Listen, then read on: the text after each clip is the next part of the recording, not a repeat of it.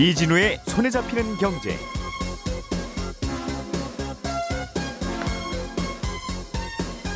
안녕하십니까 이진우입니다. 비트코인은 세계 여러 나라에서 거래가 되는데 유독 우리나라에서 거래되는 비트코인이 더 비쌉니다. 이걸 김치 프리미엄이 붙었다고 하죠. 그러다 보니까 그 가격 차이를 이용한 이른바 환치기가 성행하고 있습니다. 이게 어떻게 가능한 건지 혹시 막을 방법은 없는지 잠시 후에 이야기 해보겠습니다. 군인과 공무원들에게 주는 연금 때문에 예, 나라 재정에서 나가는 돈이 점점 많아지고 있는데요. 국민연금, 공무원연금 지금 어떻게 굴러가고 있는지 한번 확인해 보겠습니다. 우리나라는 자동차 세를 매길 때 자동차 배기량을 기준으로 매기고 있는데 배기량이 아니라 자동차의 가격을 기준으로 매기자는 법안이 최근에 국회에서 발의됐습니다. 자동차세 이야기도 한번 해보죠. 4월 13일 화요일 손에 잡히는 경제 광고 듣고 바로 오겠습니다.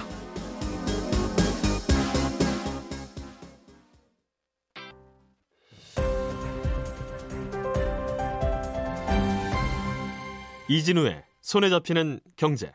네, 경제 뉴스들 정리해 드리겠습니다. 고란 경제 전문 기자 김현우 행복자산관리연구소장 그리고 손에 잡히는 경제의 박세훈 작가 세 분 나오셨습니다. 어서 오세요. 네, 네, 안녕하세요.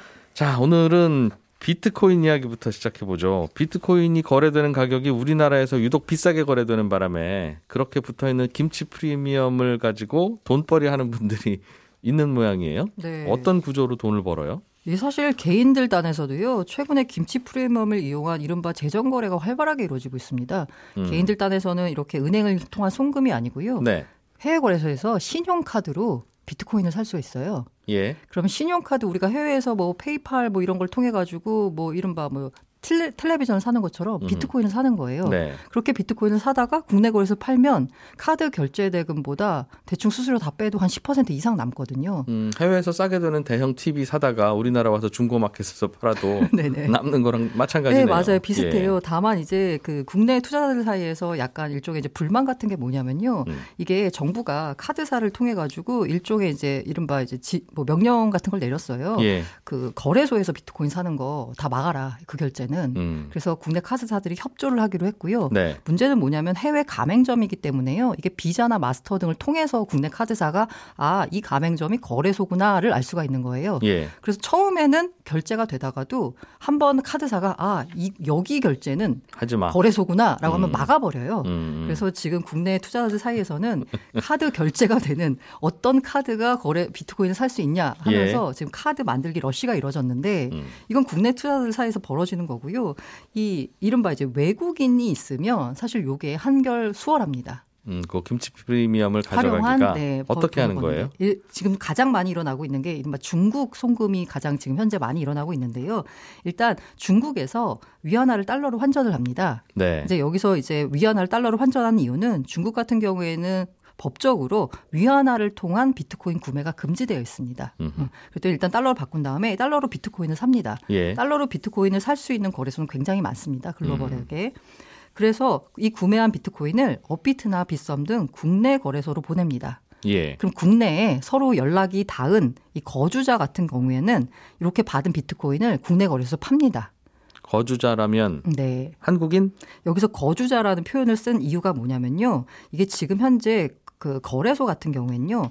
이 사실 세법상으로는요. 외국인, 내국인이 아니고요. 거주자, 비거주자로 분류가 됩니다. 예. 그래서 비거주자, 그러니까 흔히 말하는 외국인의 경우에는 예. 이게 세금 이슈가 있기 때문에요. 지난 2019년에 빗썸이 외국인에 대한 그 원천 징수를 하지 않았다라는 이유로 800억 음. 원의 세금 추징을 당했어요. 예. 그 다음부터는 거래소들이 이제 외국인 비거주자가 그 코인 매도 대금을 인출할 때는 무조건 세금 20%를 떼고 있습니다. 음흠. 그런데 만약에 이렇게 아까 외국인을 이용해 가지고 뭔가 이 재정 거래를 한다고 했을 때 거주자가 아닌 비거주자의 경우에는 예. 세금 20% 떼이잖아요. 예. 그러면 김치 프리미엄이 15% 현재 붙어 있는데 남는 게 없어요. 음, 세금 내면 네. 남는 게 없으니 네, 세금 안 내는 방법을 찾아야 되겠네요. 그렇죠. 그렇기 예. 때문에 이제 거주자를 통해서 요 작업이 이루어지는 겁니다. 음흠. 그래서 이렇게 이제 거주자의 경우에는 국내에서 팔아서 이 돈을 인출합니다. 거주자라고 하면 우리나라에 오래오래 음. 머무신 그러나 외국인 네, 네, 그런 맞습니다. 분들 특히 네. 뭐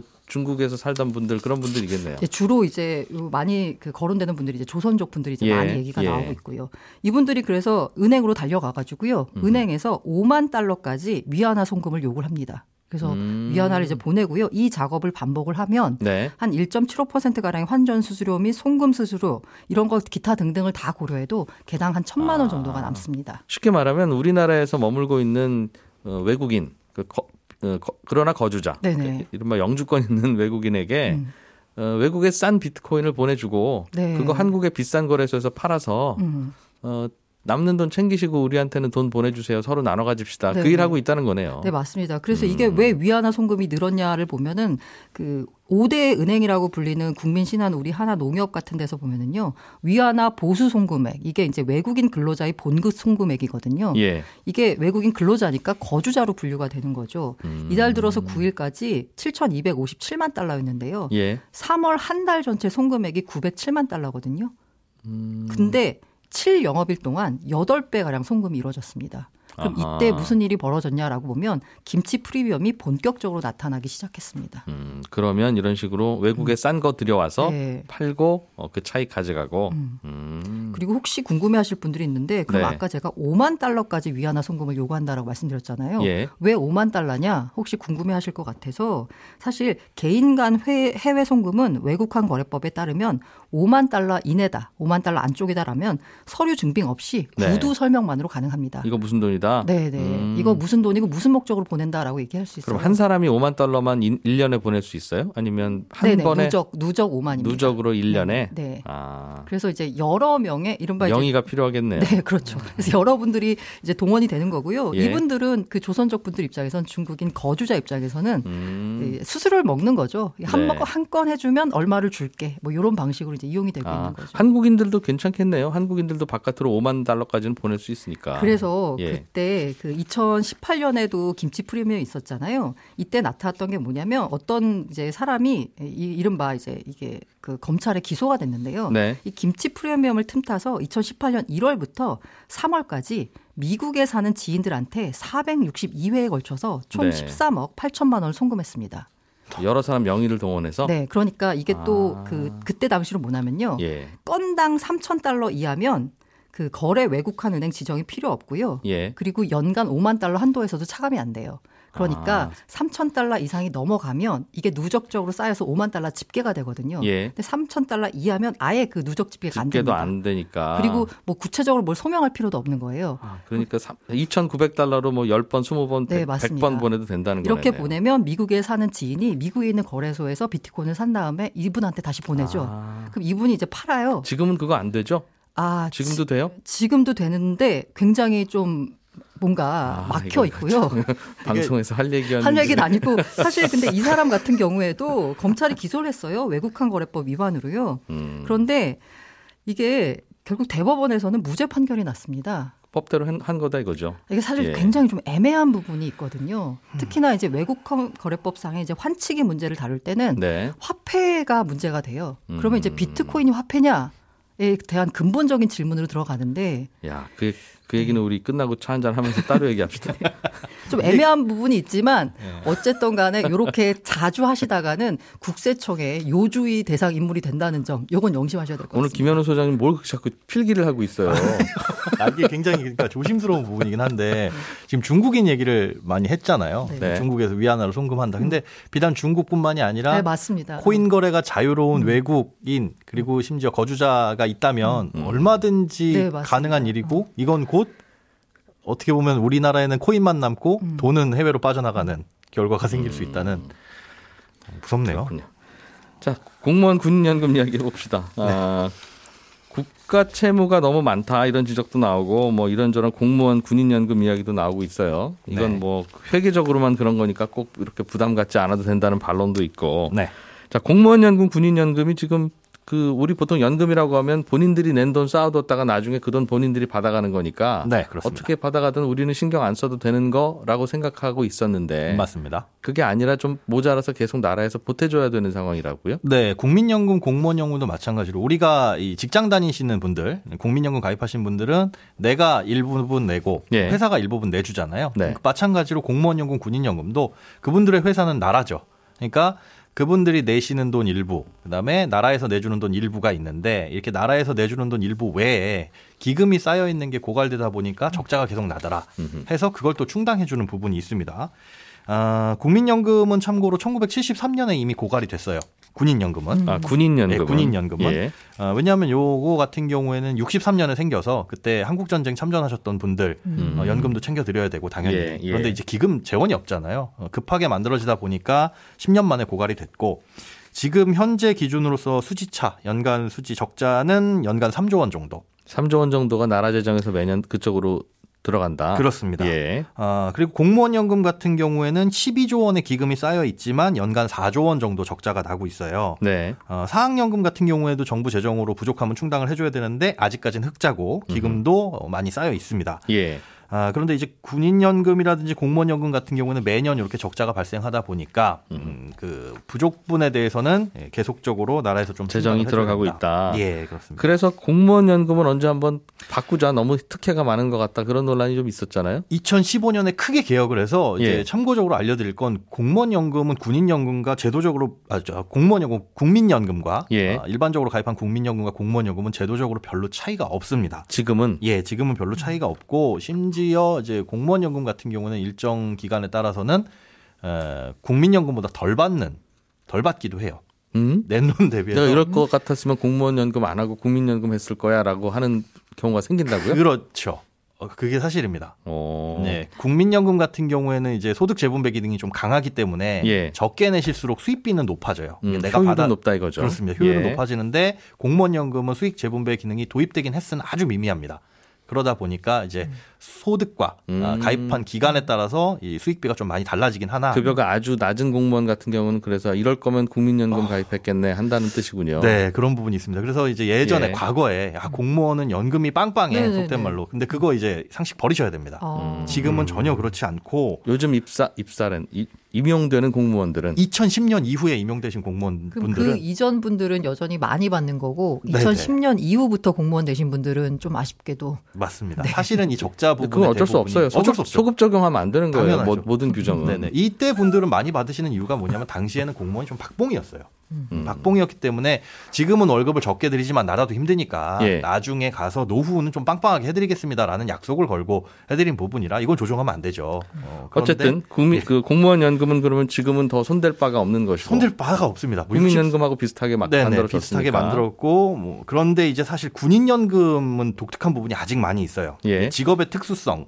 이라는 게 있어서 뭐 격오지에서도 근무하시고 이사도 잦고요. 예. 또 계급 정년이라는 것도 있고 일정 부분 계급에서는 몇 년 이상 못 있는다. 네. 또 면세가 되면 나와야 된다. 이런 것들 때문에 정년이 짧습니다. 그러니까 더 일하고 싶어도 승진이 안 되면 진급이 안 되면 중간에 나오셔야 돼요. 어, 강제적으로 옷을 벗어야 되는 부분이 있으니 네, 그렇습니다.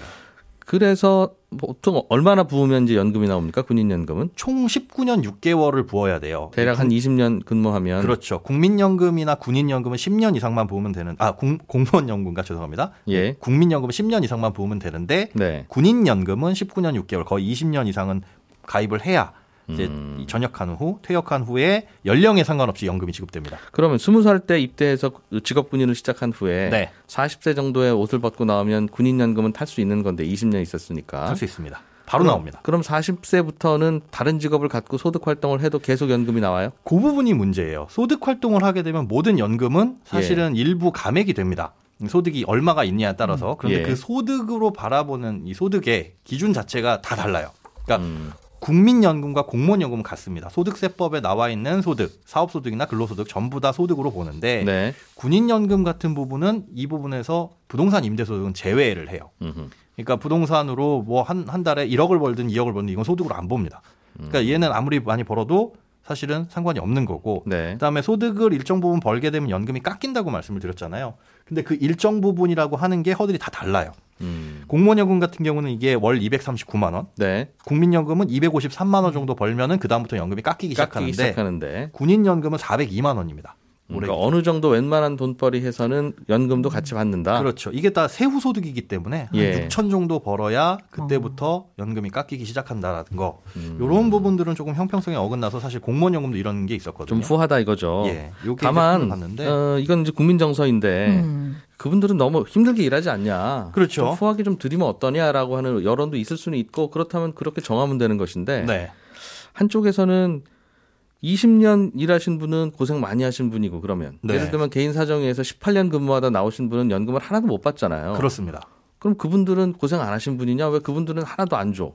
오히려 오히려 그 취지 자체가 네, 그런 직- 반론이 있더군요. 예, 직업 군인들은 빨리 나오시게 되면 그 중간에 이제 정년이 짧기 때문에 예. 30세 후반, 40대 초반에 나오면 취업도 힘들다. 음. 이런 부분들 보장을 해줘야 된다는 100% 동의합니다. 그런데 이분들이 20년을 못 채운 경우에는 정작 받아야 되실 분들한테는 수급권이 좀안 돌아간다는 거. 예. 그래서 생긴 게 공적연금 연계제도라고 해가지고 이 음. 국민연금과 연계할 수 있는 제도가 생기긴 했으나 음. 아무래도 이 부분에 있어서는 군인연금 그래서 군생활 오래오래 하신 분은 네, 음 그리고 나면 이제 받는 연금도 많을 텐데 네, 그 이후에 별도의 소득 활동을 많이 해도 깎이지 않으니까 그렇죠. 그분들한테는 매우 후하게 느껴지겠네요. 맞습니다. 물론 이제 음. 현역 당시에 상당히 힘든 여건에서 근무를 하셨지만은 예. 이런 부분은 전혀 사실은 손대져진 음, 경험이 없는 알겠습니다. 음, 이력이 없습니다. 군인 연금은 좀 같이 고민해 볼 부분은 있다. 네, 그러나 예민한 부분이긴 하네요. 예민하죠. 예. 이제 재정 건정성이나 이제 장기적인 부대 수급을 옮길 위해서 때마다 매번 이사 가야 되고 하는 것은 참 그 직업의 특수성이라서 저도 사실 군 생활을 길게 했었거든요. 그건 우리 끝나고 차 한잔 하면서 아, 힘든 건. 아는데 네. 그렇습니다. 네. 박세훈 작가가 준비한 소식 들어보죠. 네. 자동차 갖고 있는 분들은 매년 자동차세 내야 되는데 네, 이 부과 기준을 좀 바꾸자. 네, 비싼 차인데도 자동차세 적게 내는 경우가 많다. 네. 그런 의견인 모양이에요. 예. 지금은 승용차 기준으로 배기량을 기준으로 매기고 있거든요. 예. 어, 승용차 비영업용으로 보면 1000cc야는 cc당 80원, 1600cc야는 140원, 1600cc 초과는 200원입니다. 여기에 30% 지방교육 삽치면 그게 자동차세가 되는 거고요. 어, 이거 언제부터 배기량을 기준으로 했는지 좀 봤더니 네. 역사를 좀 제가 알아봤어요. 1949년에 처음으로 자동차세가 도입이 됐고 음. 당시에는 승차 정원을 기준으로 세금을 매겼습니다. 사람이 아, 많이 몇 타는 인승이냐에 따라 그렇죠. 사람이 아. 많이 타는 차일수록 세금을 더 내라. 비싼 차일 테니. 그 그러다가- 자동, 자동 차세도 비싼 차 타고 다니는 사람이 많이 내라는 컨셉은 맞는데 처음엔 그랬죠. 도입 때는. 아, 차값이라는 게 잘 파악이 안 되니까 몇 인승 뭐 혹은 배기량 이런 거 가지고 매겼다는 거죠. 맞아요. 음. 그리고 58년의 기준은 또 재밌어요. 앞바퀴와 뒷바퀴의 거리 차이.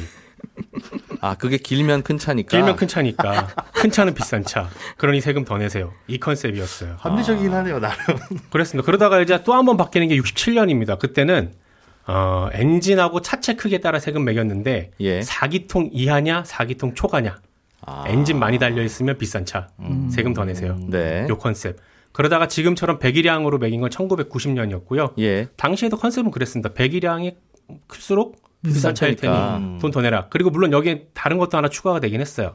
배기량이 클수록 환경 오염 물질을 많이 배출하니 음. 거기에 대한 돈도 더 내세요. 또 내라. 예. 뭐 그런 합리적이니까 그동안 이렇게 받아들여졌을 텐데 네. 요즘 문제가 되는 건 네. 전기차인데 그렇죠. 배기량 없어. 없어요. 전기차는 그래서 모든 전기차가 10만 원만 냅니다. 거기다 지방교육세 30% 하면 13만 원. 아, 요즘, 일률적으로. 요즘 은 그렇습니다. 비싼 전기차든 싼 전기차든 상관없습니다. 13만 원입니다. 그리고 해외 고가 차량들 중에는 가격은 비싼데 배기량은 낮은 차들 있잖아요. 예. 그런 차들이 수입이 되다 보니까 아니 저 차는 우리보다 비싼데 왜 우리 우리가 세금을 더 내지? 제 음. 자동차세를 더 내지? 네. 라는 불만이 꽤 오래전부터 나왔었고 그러면 지금 딱 그냥 가격을 기준으로 매기면 되겠네요. 그러면 간단할 것 같은데 예. 2015년에도 당시에 새누리당 심재철 의원이 한번 발의했다가 안 됐던 적이 있었고 네. 이번에는 민주당 이용우 의원이 발의를 한 건데 아, 배기량을 하다가 가격으로 왜좀 깔끔한데 한미 FTA 협정에 걸려 이렇게 가게 된 경우에 한미 FTA 그렇습니다. 한미 FTA 조항 중에 이게 있어요. 한국은 차종 간 세율 차이를 확대하기 위해 배기량에 기초한 조세를 채택하거나 기존의 조세를 수정할 수 없다. 간단하게 얘기하면 니네 기준 바꿔가지고 우리 차가 조금이라도 불리해지면, 불리해지면 그건 반칙이다. 그렇습니다. 음. 그러니까 이 조항을 바꾸든지 아니면 네. 이 조항에 어, 어긋나지 않는 한도 내에서 조정을 해야 되는데 그게 쉽지가 않고 한미 FTA 조항을 건드려야 된다 이거 바꾸려면 또 하나 중고차 같은 경우는 또 굉장히 이상해져요. 가격이라는 게 새 차를 예. 딱살 때 가격이 정해져 있는데 중고차는 매년 감가, 감가가 되다 보니까 아, 가격 그것- 정하는 게 쉽지가 않을 거고 때문에 그렇습니다. 다른 나라들도 똑같은 고민하고 있을 텐데 다른 나라는 이, 이 고민 안 해요? 하죠. 그래서 제가 이 부분도 알아봤는데 네. 어떻게 그걸 알아보지? 입법조사처 자료를 제가 뒤져보니까 예. 조사를 엄청 열심히 미국은 하시네요. 주마다 다 달라요. 어떤 주는 차종, 어떤 주는 무게, 어떤 주는 또 차 가격에 세금 매기는 게 있는데 여기는 100달러당 5달러 내게 하고 예. 뉴욕주는 2년에 한 번 내는데 차 무게에 따라서 음. 26달러, 최고 140달러. 영국은 이산화탄소 배출량을 기준으로 바꿨고요. 나라마다 고민이 많네요. 많습니다. 프랑스도 음. 마찬가지고 일본은 우리랑 비슷한데 우리가 세 단계라면 거기는 10단계. 예. 독일은 배기량에다가 이산화탄소 배출량 섞어서 자동차세를 매기고 있습니다. 우리는 바꿀 방법은 없다. 좀 아이디어 없습니까? 다른 아이디어는? 저는 네. 어, 깔끔하게 예. 자동차 가격에다가 매기고 세목을 세분화해서 친환경차 같은 경우는 깎아주는 식으로 가는 게 어떨까? FTA 때문에 안 된다며요. 자동차세로 그를 자동차 가격으로 하는 건 미국인들이 싫어해서. 어떻게든 바꿔봐야죠 국회에서 정 필요하다면 아, 답은 없군요. 그러니까. 그렇습니다. 국회에서 일할 일이네요. 이런 거 바꾸려면 어쨌든 또 국회를 움직이는 건 여론이니까요. 네. 바- 개정안은 발의가 됐다. 발의가 그런데 됐습니다. 음, 알겠습니다. 오늘 아침에 미국 백악관은 삼성전자를 비롯한 반도체 업체 소집해서 화상회의 열었다고 하는데 네. 구체적으로 좀 나온 게 있습니까? 짧게 우리 20초 있습니다. 구체적으로는 없고요. 네. 어쨌든 간에 핵심 메시지를 다시 한번 강조했습니다. 음. 반도체와 배터리 분야의 공격적인 투자가 필요하고요. 예. 중국 견제 메시지를 다시 한번 냈습니다. 인상적이었던 장면은 바이든 대통령이 반도체 웨이퍼를 들어 올리면서 이것은 우리 인프라다. 우리는 어제 인프라를 수리하는 것이 아니라 오늘의 인프라를 구축할 필요가 있다라고 강조했습니다. 바이든 대통령도 천상 정치인이에요. 그런 거 보면. 고맙습니다. 고란 기자, 김현우 소장, 박세훈 작가 고생 많으셨고요. 잠시 후에 손경제 플러스에서는 소규모 주택 정비 사업에 대해서 좀 알아보려고 해요. 11시 5분에 보겠습니다. 이진우였습니다. 고맙습니다.